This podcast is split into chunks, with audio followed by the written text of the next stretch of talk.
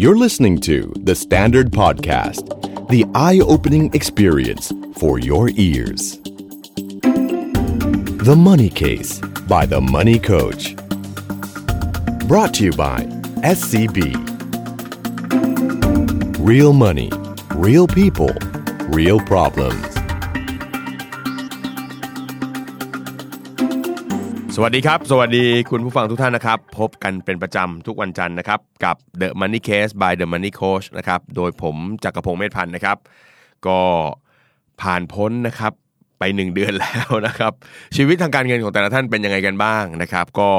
หวังว่านะครับหนึ่งเดือนที่ผ่านมาชีวิตน่าจะอยู่ในร่องในรอยนะเหมือนกับตอนช่วงปลายปีที่แล้วที่เราตั้งเป้าหมายกันไว้นะครับ ก็หวังว่าอ่าเป้าหมายที่ตั้งไว้ก็ยังเป็นจริงอยู่เนาะ แล้วก็ยังตั้งหน้าตั้งตานะครับลงมือทำอย่างมีวินัยกันเหมือนเดิมนะครับสำหรับในตอนนี้นะครับ The Money Case by The Money Coach เนี่ยนะครับผมออยากหยิบยกเรื่องเรื่องหนึ่งมาคุยมาเล่าให้ฟังนะครับ เพราะว่าต้องบอกว่าในยุคของเรื่องของการเงินนะครับ ยุคที่เศรษฐกิจเนี่ยมันเกี่ยวข้องกับชีวิตเรามากขึ้นนะครับ มีอิทธิพลต่อชีวิตเรามากเนี่ยเนาะสิบกว่าปีที่ผ่านมาเนี่ยมันมีคำสำคัญคำหนึ่งในโลกการเงินเลยคำนั้นก็คือคำว่า อิสระภาพทางการเงินนะครับ ไม่รู้ว่าคุณผู้ฟังเองเคยได้ยินคำคำนี้หรือเปล่านะครับ อิสระภาพทางการเงินเนี่ยนะครับ ก็น่าจะมีจุดเริ่มต้นเนี่ยนะครับมาตั้งแต่ปีประมาณ 2000 2001นะครับในยุคที่หนังสือเล่มหนึ่งซึ่งผมถือว่าน่าจะเป็น how to ที่มีอิทธิพลทางการเงินนะครับในโลกการเงินส่วนบุคคลพอสมควรเลย นั่นก็คือ rich dad poor dad นะครับหรือพ่อรวยสอนลูกของโรเบิร์ตกิโอซากินะครับ ผมเองก็เป็นคนหนึ่งนะที่เรียกว่าอาจจะเรียกว่าเป็นสาวกเลยก็ได้นะครับ ก็เรียกว่าศึกษาติดตามแนวคิดเข้ามามาตลอดนะครับ แล้วก็ใช้หลักคิดจากหนังสือเล่มนั้นเนี่ยนะครับมาสร้างเนื้อสร้างตัวนะครับ จนวันหนึ่งก็มีอิสรภาพทางการเงินแบบที่เขาตั้งโจทย์ไว้ได้นะครับถ้าใครอ่านหนังสือเล่มนั้นก็จะเจอโจทย์แบบเดียวกันหมดเลย โจทย์นั้นก็คือว่าเอ๊ะคนเราเนี่ยมีรายได้จากหลายรูปแบบเนาะ ซึ่งส่วนใหญ่คนส่วนใหญ่ก็จะมีรายได้จากการทำงาน ทีนี้ประเด็นก็คือว่าถ้าเรามีรายได้จากการทำงานเพียงอย่างเดียวเนี่ยเมื่อถึงจุดจุดหนึ่งครับเราจะต้องหยุดทำงานนะครับเนื่องจากอายุถึงวัยเกษียณนะครับเราไม่น่าจะต้องมาทำงานเพื่อหารายได้เลี้ยงตัวอีกแล้วนะครับถึงจุดนั้นเราน่าจะดูแลตัวเองได้อะไรเงี้ยนะครับ เพราะฉะนั้นวันหนึ่งรายได้จากการทำงานมันจะต้องหายไปนะครับเพราะฉะนั้นคนเราถ้าจะให้ดีก็น่าจะมีรายได้จากทรัพย์สินอยู่ด้วยนะครับ ทีนี้นิยามของเขาก็สั้นๆ ง่าย ๆนะครับ ก็คือบอกว่าคนเราจะมีอิสรภาพทางการเงินได้เนี่ยบางทีอาจจะไม่ต้องรอถึงเกษียณก็ได้เนาะเราอาจจะมีอิสรภาพได้ก่อนเกษียณก็ได้นะครับ ซึ่งหลักคิดของเขาก็คือให้ดูว่าในระหว่างการทำงานของเราเนี่ยนะเรามีการสร้างสะสมทรัพย์สิน ที่มันสร้างรายได้ ไปจนมันมากกว่ารายจ่ายรวมต่อเดือนของเราหรือเปล่า ถ้าเกิดว่ารายได้จากทรัพย์สินของเราเนี่ยมันไปมากกว่ารายจ่ายรวมได้เขาก็บอกว่าอย่างเงี้ยก็คือมีอิสรภาพทางการเงินนะครับ ทีนี้รายได้จากทรัพย์สินมันมีอะไรบ้าง ก็อย่างเช่น ดอกเบี้ยนะครับจากเงินฝากนะครับดอกเบี้ยจากพันธบัตรอะไรอย่างเงี้ยก็ใช่นะครับ เงินปันผลจากธุรกิจ เงินปันผลจากหุ้นแบบนี้ก็ใช่นะครับ ค่าเช่านะครับจากทรัพย์สินให้เช่า อย่างเช่น อาจจะมีบ้านเช่า มีคอนโดให้เช่า มีรถให้เช่าอย่างเงี้ยกลุ่มนี้ก็ใช่ จะสังเกตว่าดอกเบี้ย เงินปันผลนะครับ เรื่องของค่าเช่าต่างๆนะครับ แล้วก็อาจจะหมายถึงค่าลิขสิทธิ์ต่างๆ ที่เรามีก็ได้ มันจะเป็นลักษณะของการทำงานเพียงครั้งเดียวอะ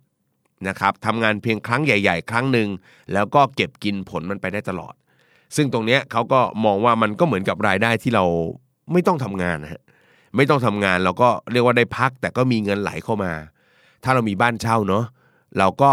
ปล่อยเช่า มีคนมาเช่าปุ๊บเราก็เก็บค่าเช่าทุก ๆ เดือนนะครับระหว่างเดือนเราอาจจะทำงานบ้างไม่ทำงานบ้างก็แล้วแต่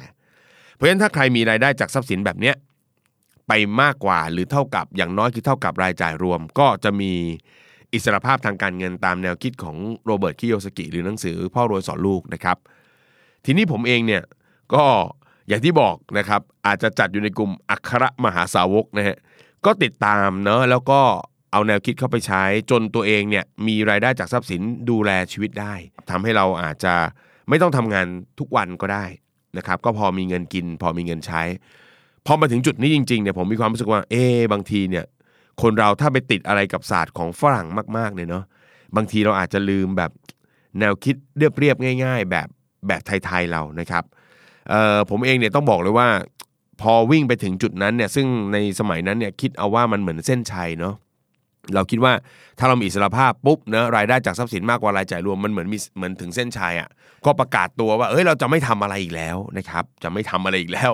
เนะช่วงนั้นก็พอเริ่มมีมีรายได้จากทรัพย์สินนะครับ ซึ่งถ้าเป็นภาษาในใน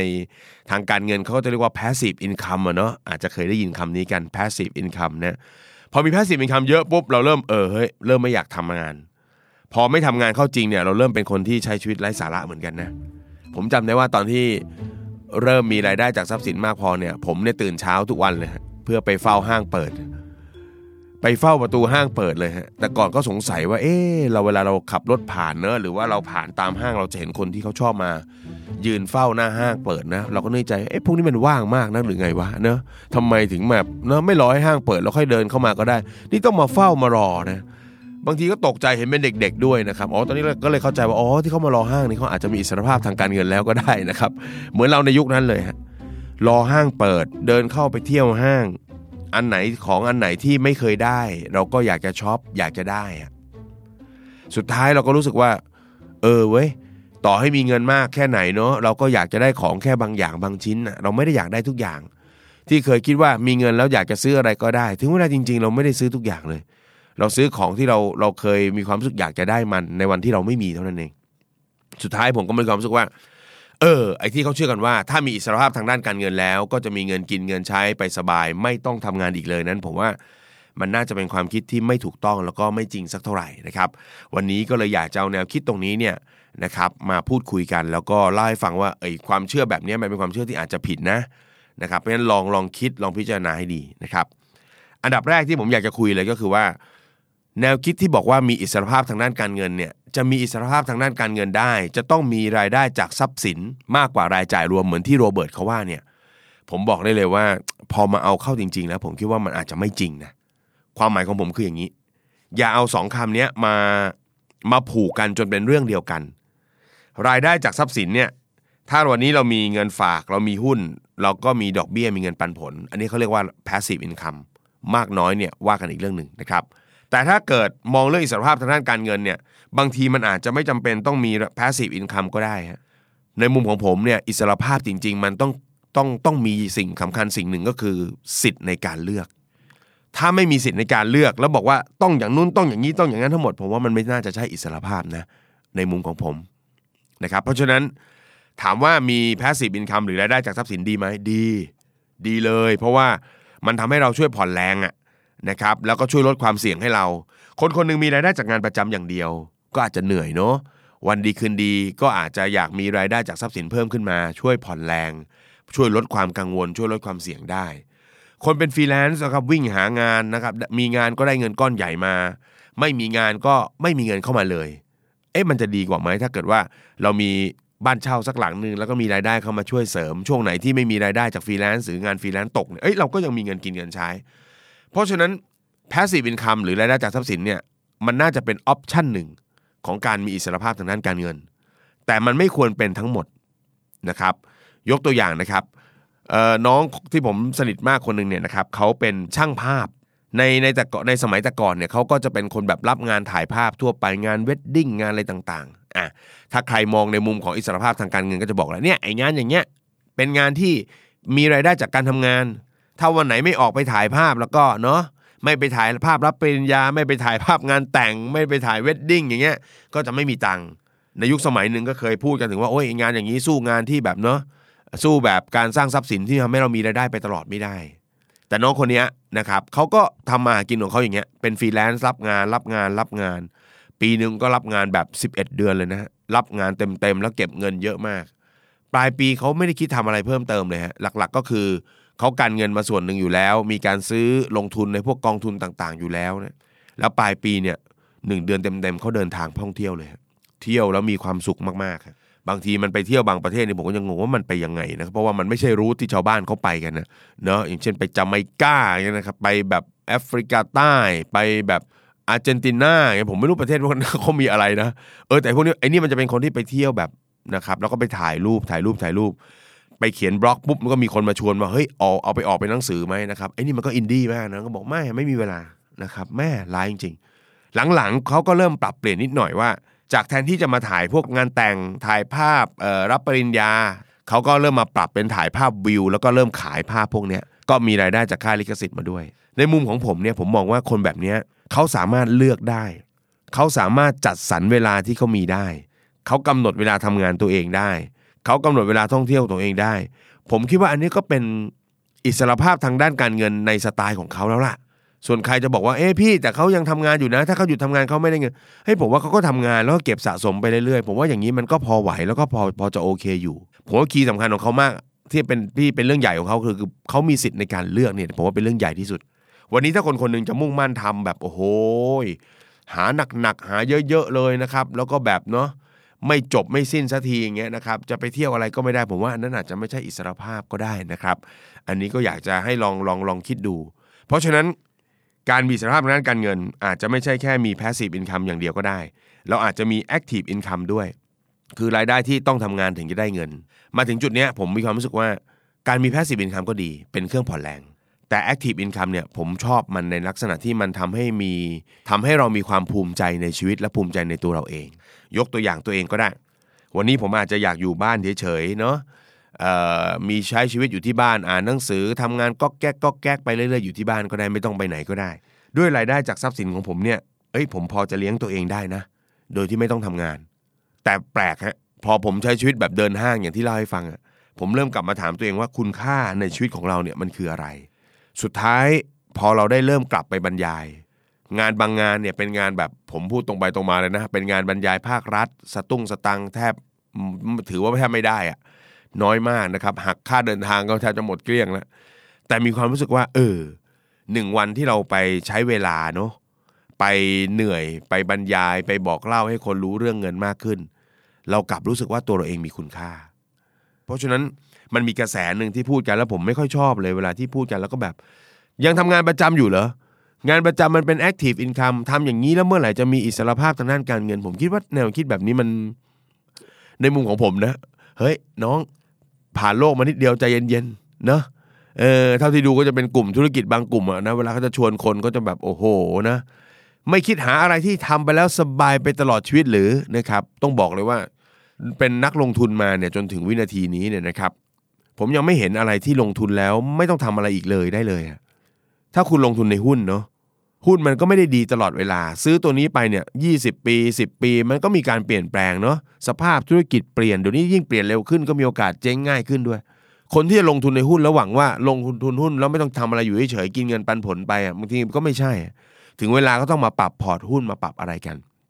ใครว่าทำอสังหาอะผมทำอสังหา แล้วไม่ต้องทำอะไรเลย เสือนอนกิน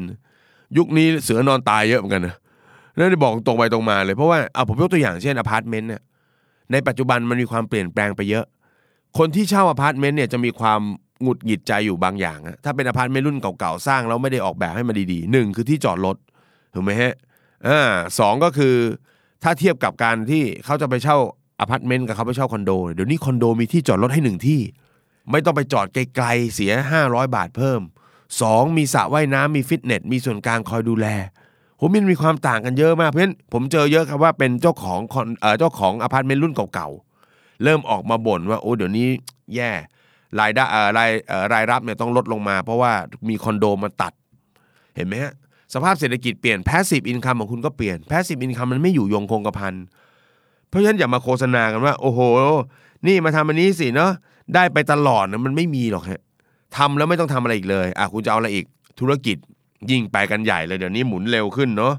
disrupt กันอยู่ตลอดเลย เดี๋ยวไอ้นู่นก็มาเดี๋ยวไอ้นี่ก็มาถูกไหมฮะสร้างความสั่นสะเทือนให้กับธุรกิจแบบเดิมๆนะฮะผมเองอยู่ในกลุ่ม เรียกว่าทำสำนักพิมพ์ด้วยทำสิ่งพิมพ์ด้วยแล้วยิ่งรู้เลยฮะนะครับแล้วก็ทำงานด้านหนังสือด้วยก็เห็นเลยว่าโอ้มันมีความเปลี่ยนแปลงอะไรไปพอสมควร ธุรกิจกลุ่มอื่นก็โดนไม่ใช่ไม่โดน ลิขสิทธิ์อะคุณถือ passive income ที่เป็นลิขสิทธิ์เห็นไหมเอาลิขสิทธิ์อะไรเนี่ยฮะ งานเขียนก็อาจจะต้องเป็นอมตะจริงๆถึงจะอยู่ได้ถ้าไมอมตะเหรอคุณก็เป็นไงฮะก็มีอันใหม่มา งานเพลงฮะเป็นช่วงๆเหมือนกันเนาะช่วงนี้งานเพลงใหม่เข้ามาก็มีคนแบบไปฮิตไปนิยมพอถึงจุดจุดๆหนึ่งถ้ามันแบบไม่ได้ทรงคุณค่าคู่คนนี้ก็อยู่ไม่ได้ อะไรอีกล่ะนะฮะอันนี้ไม่ได้ว่านะแต่ผมขอพูดตรงไปตรงมา เพราะว่าบางทีก็มีคนในสายธุรกิจแบบเครือข่ายเงี้ยก็จะมาชวนคนไปทำงานเนาะไปทำธุรกิจ ไม่ได้แอนตี้นะฮะเพราะผมเองก็เคยเข้าไปอยู่ตรงนั้นไม่แต่มาบอกกันว่า นี่มาทำงานตรงนี้สิลำบากชั่วคราว สบายชั่วโคตรนะฮะคุณทำธุรกิจกลุ่มเนี้ยหรือแม้กระทั่งประกันเนี่ย คุณก็ต้องดูแลลูกทีมคุณเนอะเออ คุณก็ต้องเอาเวลามาดูแลลูกทีม เพราะฉะนั้นทำแบบครั้งเดียวสบายไปได้ตลอด มีกินไปได้ตลอดชีวิตเนี่ย มันไม่มีหรอก มันไม่มีจริง ขอแนะนำ SCB Connect ช่องทางใหม่ในการให้บริการทางการเงินผ่านแอปพลิเคชัน Line ง่ายๆ สะดวก รวดเร็ว และปลอดภัย ด้วยฟังก์ชันต่างๆ ไม่ว่าจะเป็นการแจ้งเตือนข้อมูลทุกการใช้งานบัตรเครดิต การจองคิวสาขาล่วงหน้า การค้นหา SCB ใกล้ตัวคุณพร้อมทั้งบริการใหม่ แจ้งเตือนเงินเข้าเงินออก ผ่าน Line ตั้งแต่บาทแรก ของบัญชีทั้งออมทรัพย์ และบัญชีเดินสะพัด เพียงเพิ่ม SCB Connect เป็นเพื่อนใน Line Official Account และลงทะเบียนผูกบัญชี SCB ของคุณ เท่านี้ก็พร้อมใช้งานบริการพิเศษทั้งหมดได้ทันทีเลยครับ โดยส่วนตัวผมถ้าผมเจอใครก็ตามเนี่ย ถ้าเข้ามาพูดว่าโค้ชครับ ผมฝันว่าอยากจะมีอิสรภาพทางการเงินอย่างเงี้ยสิ่งที่ผมจะพูดคุยก็คือว่า อิสรภาพทางการเงินเนี่ยมันเริ่มต้นที่ความคิดคำถามคือ ถ้าเราอยากให้ชีวิตเรามีอิสรภาพทางด้านการเงินเนี่ย เราคิดว่าในปัจจุบันเนี่ยนะที่เราใช้ชีวิตอยู่เนี่ย เราได้ออกแบบชีวิตของเราแล้วหรือยัง ชีวิตที่เรากำลังเป็นอยู่เนี่ยนะ เราเป็นคนออกแบบมันเองไหม เราเลือกมันเองหรือเปล่า ถ้าเราไม่ได้เลือกมันเอง หรือแม้กระทั่งว่า เราเลือกมันแล้ว แล้วพอมาทำจริง ๆ มันอาจจะไม่มีความสุขมีความทุกข์อะไรต่างๆเนี่ยนะมาเข้ามาในชีวิตเนี่ย กลับมาทบทวนตัวเองนิดหนึ่งว่าเฮ้ยไอความทุกข์ที่ผ่านเข้ามานี่มันเป็นเรื่องชั่วคราวหรือเปล่า เราอยากจะอยู่บนเส้นทางนี้ต่อไปหรือไม่อะไรยังไงเนี่ย ผมคิดว่าสติอย่างนี้ต่างหากนะครับ ความเข้าใจอย่างนี้ต่างหากความรู้ความรู้จักตัวตนของเราต่างหากแล้วก็การสร้างโอกาสหรือสิทธิ์ในการเลือก ผมว่าเนี้ยสำคัญกว่านะครับ เพราะฉะนั้นถ้าเราอยากจะมีอิสรภาพทางด้านการเงิน ผมว่าอันดับแรกก่อน ดีไซน์ชีวิตตัวเองให้เป็นก่อน ผมว่าคนส่วนใหญ่ไม่ค่อยได้ให้เวลากับการดีไซน์ชีวิตตัวเองนะครับ ว่าเราควรจะแค่ไหนอะไรยังไงนะครับ เล่าตัวอย่างของตัวเองให้ฟังแล้วกันนะครับ ผมเองเนี่ยก็ถ้าใครทราบประวัติก็สู้เรื่องการเงินมาตั้งแต่ตอนอายุนะ20ต้นๆนะนะ21 22ตอนเรียนจบใหม่ ๆ แก้ปัญหามาจนอายุประมาณอ่า34นะครับ การเงินก็เข้าที่เข้าทาง จากนั้นก็เริ่มออกแบบชีวิตตัวเองว่าเออเฮ้ยแบบไหนที่เราเราอยากจะได้อยากจะเป็นเนอะตอนก่อนหน้านี้ก็มีความคาดหวังคาดฝันเหมือนกันว่าเฮ้ย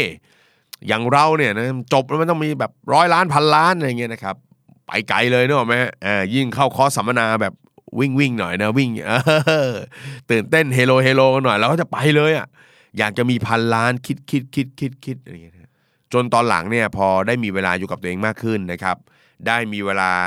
ลองได้ coaching คนได้ได้แนะนำความเรื่องความรู้ด้านการเงินกับคนเนี่ยเราเห็นวิธีคิดของคนมากขึ้นเรื่อยๆ เห็นรูปแบบไลฟ์สไตล์คนมากขึ้นเรื่อยๆ เอาตัวเองออกจากนอกเมืองบ้างไปสัมผัสกับชีวิตนะครับ สัมผัสกับผู้คนมากขึ้นผมถึงพบว่าเฮ้ยจริง ๆ ชีวิตเรามันมันอยากได้อะไรกันแน่วะไล่คิดกลับไปกลับมาผมก็ตั้งโจทย์ของผมเองว่า ไม่ไม่ไม่ไม่มันไม่น่าจะใช่ร้อยล้านพันล้านว่ะของผมเองผมขอเอาความสุขเป็นตัวตั้งแล้วกัน เอาความสุขเป็นตัวตั้ง ถ้าแต่งงานมีครอบครัวแล้ว ผมอยากจะมีเวลาอยู่กับครอบครัว อยู่กับลูกอะไรเงี้ยพอมานั่งคิดได้แบบนี้ปุ๊บก็กลับมามองเลยว่าเฮ้ยแค่ไหนเนาะที่มันจะเรียกว่าพอ ประเมินไปประเมินมาเฮ้ยเราที่มีอยู่ก็พอไหว เราทำขนานกันไปควบคู่กันไปได้ เรามี passive income ประมาณหนึ่งคือมีรายได้จากทรัพย์สินประมาณหนึ่งแล้วเราก็อย่าทำตัวอย่าทำตัวเป็นคนไร้ค่าสิ เราก็เอาเวลาออกไปรับงานทำงานของเราตามปกติ ทุกวันนี้เนี่ยไม่ได้ออกไปรับงานเนี่ยก็พอจะอยู่ได้ แต่พอออกไปรับงานรู้สึกว่าเฮ้ยมันมีความสุข ได้ไปพูดได้ไปคุยนะงานบางงานไม่ได้ไม่ได้ทำรายได้ให้สูง แต่ว่ารู้สึกว่าตัวเองมีคุณค่าเนี่ยผมว่ามันเป็นเรื่องที่ใหญ่มาก เพราะฉะนั้นผมก็ดีไซน์แล้วว่าเฮ้ยเราจะเป็นคนที่มีความสุขนะ เราจะเป็นคนที่มีชีวิตที่มีคุณค่าทำประโยชน์เพื่อผู้อื่นเนี่ยมีรายได้ใช้จ่ายดูแลตัวเองได้อย่างพอเหมาะพอสม ไม่ได้มากนะครับแล้วก็ไม่ได้น้อยจนอัตคัด แล้วก็มีเวลาให้กับสิ่งที่เราเลือกอย่างเต็มที่นะครับ พอดีไซน์ได้แบบนี้ก็ง่ายครับ ปัจจุบันเล่าให้ฟังนิดหนึ่งว่า นี่ผมก็เริ่มดีไซน์แล้วว่าเริ่มจะจัดเวลาแล้วนะครับว่า 40 เศษแล้วก็เริ่มคิดว่าเดี๋ยวเราจะไป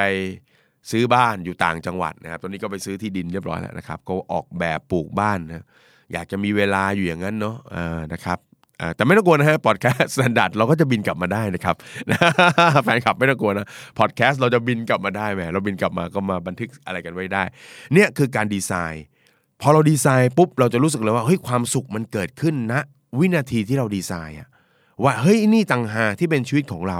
ไม่ใช่ชีวิตที่มันมีหน้ากากว่าเฮ้ยเราเราไปหยิบความฝันคนนี้เข้ามา ไปหยิบชีวิตคนนี้เข้ามา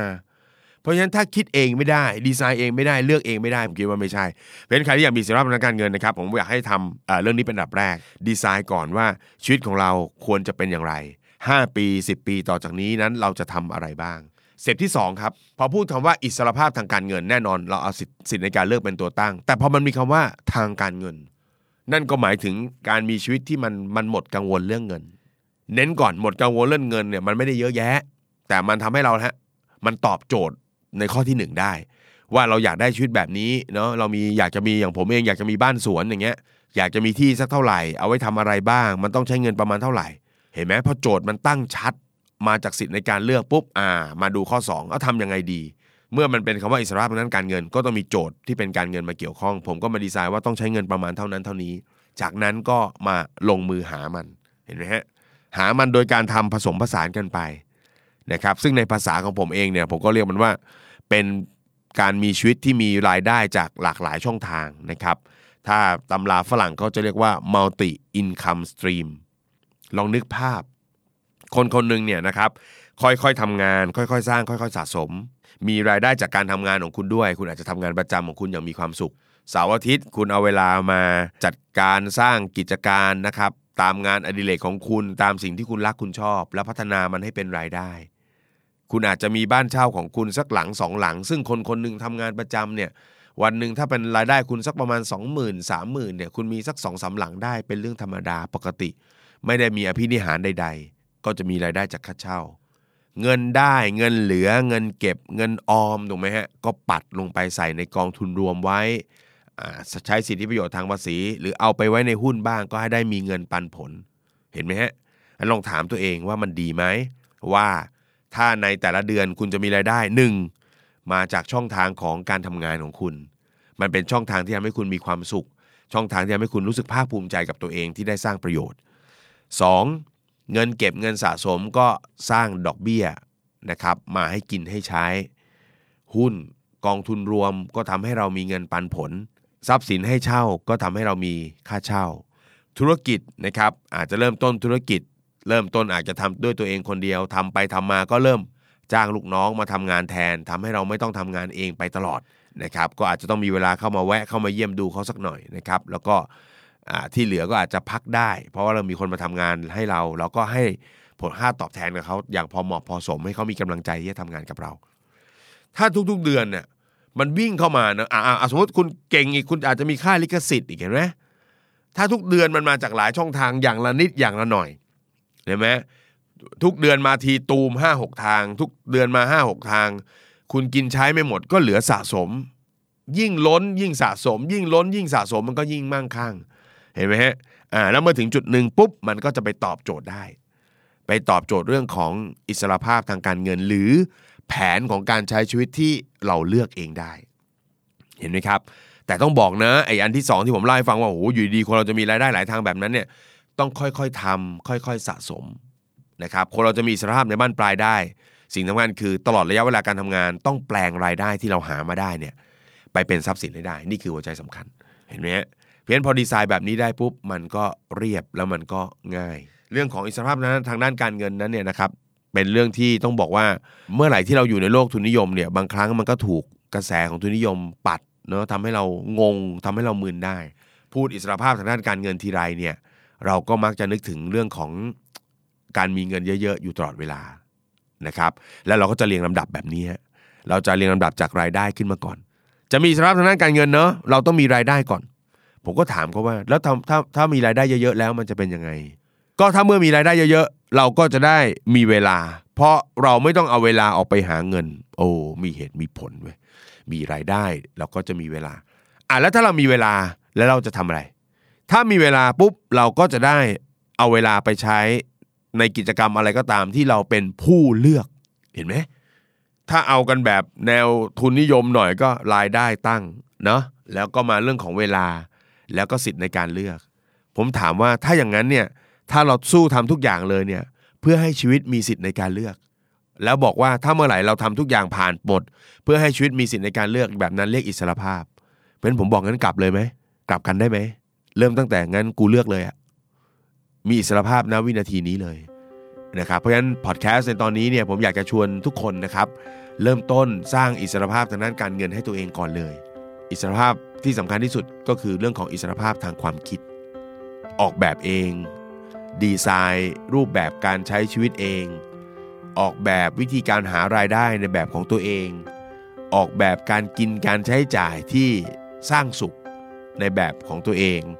ออกแบบการออมการลงทุนในแบบของตัวเองนะครับ เลือกแล้วก็จัดสรร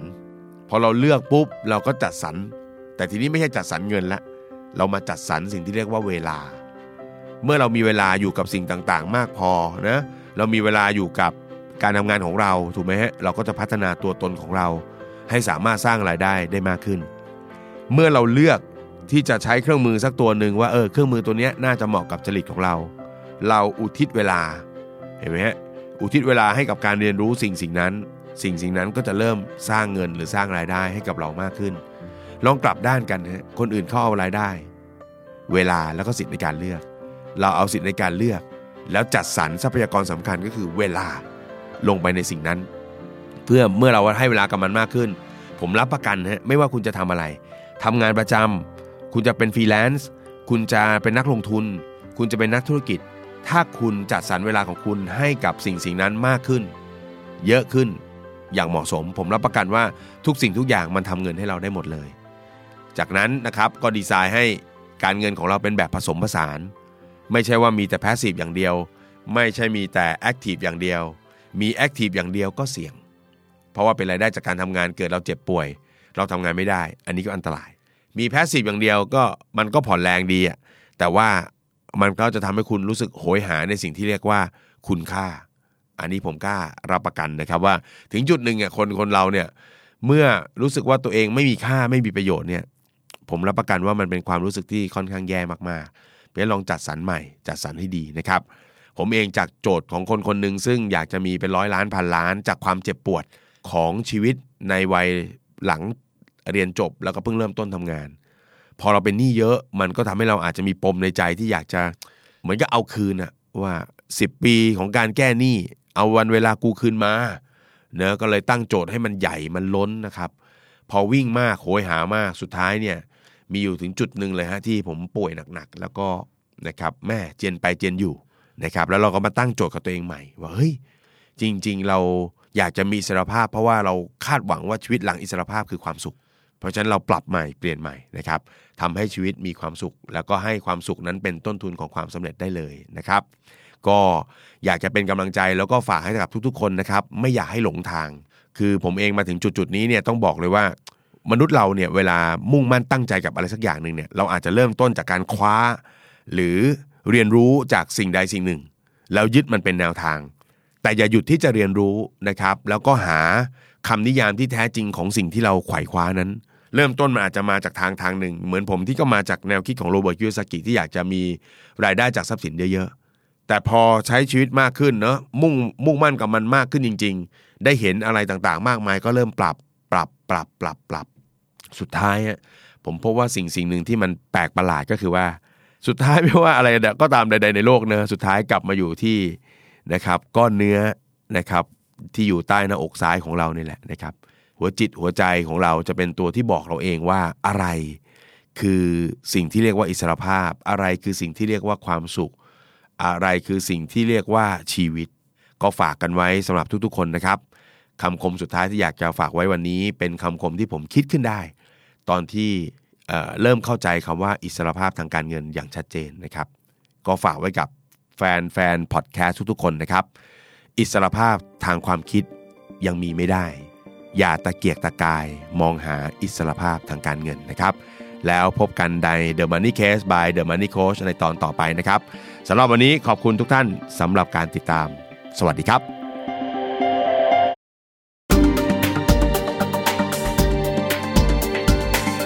Binge listen to all our shows and episodes at thestandard.co slash podcast. The Standard Podcast. Eye opening for your ears.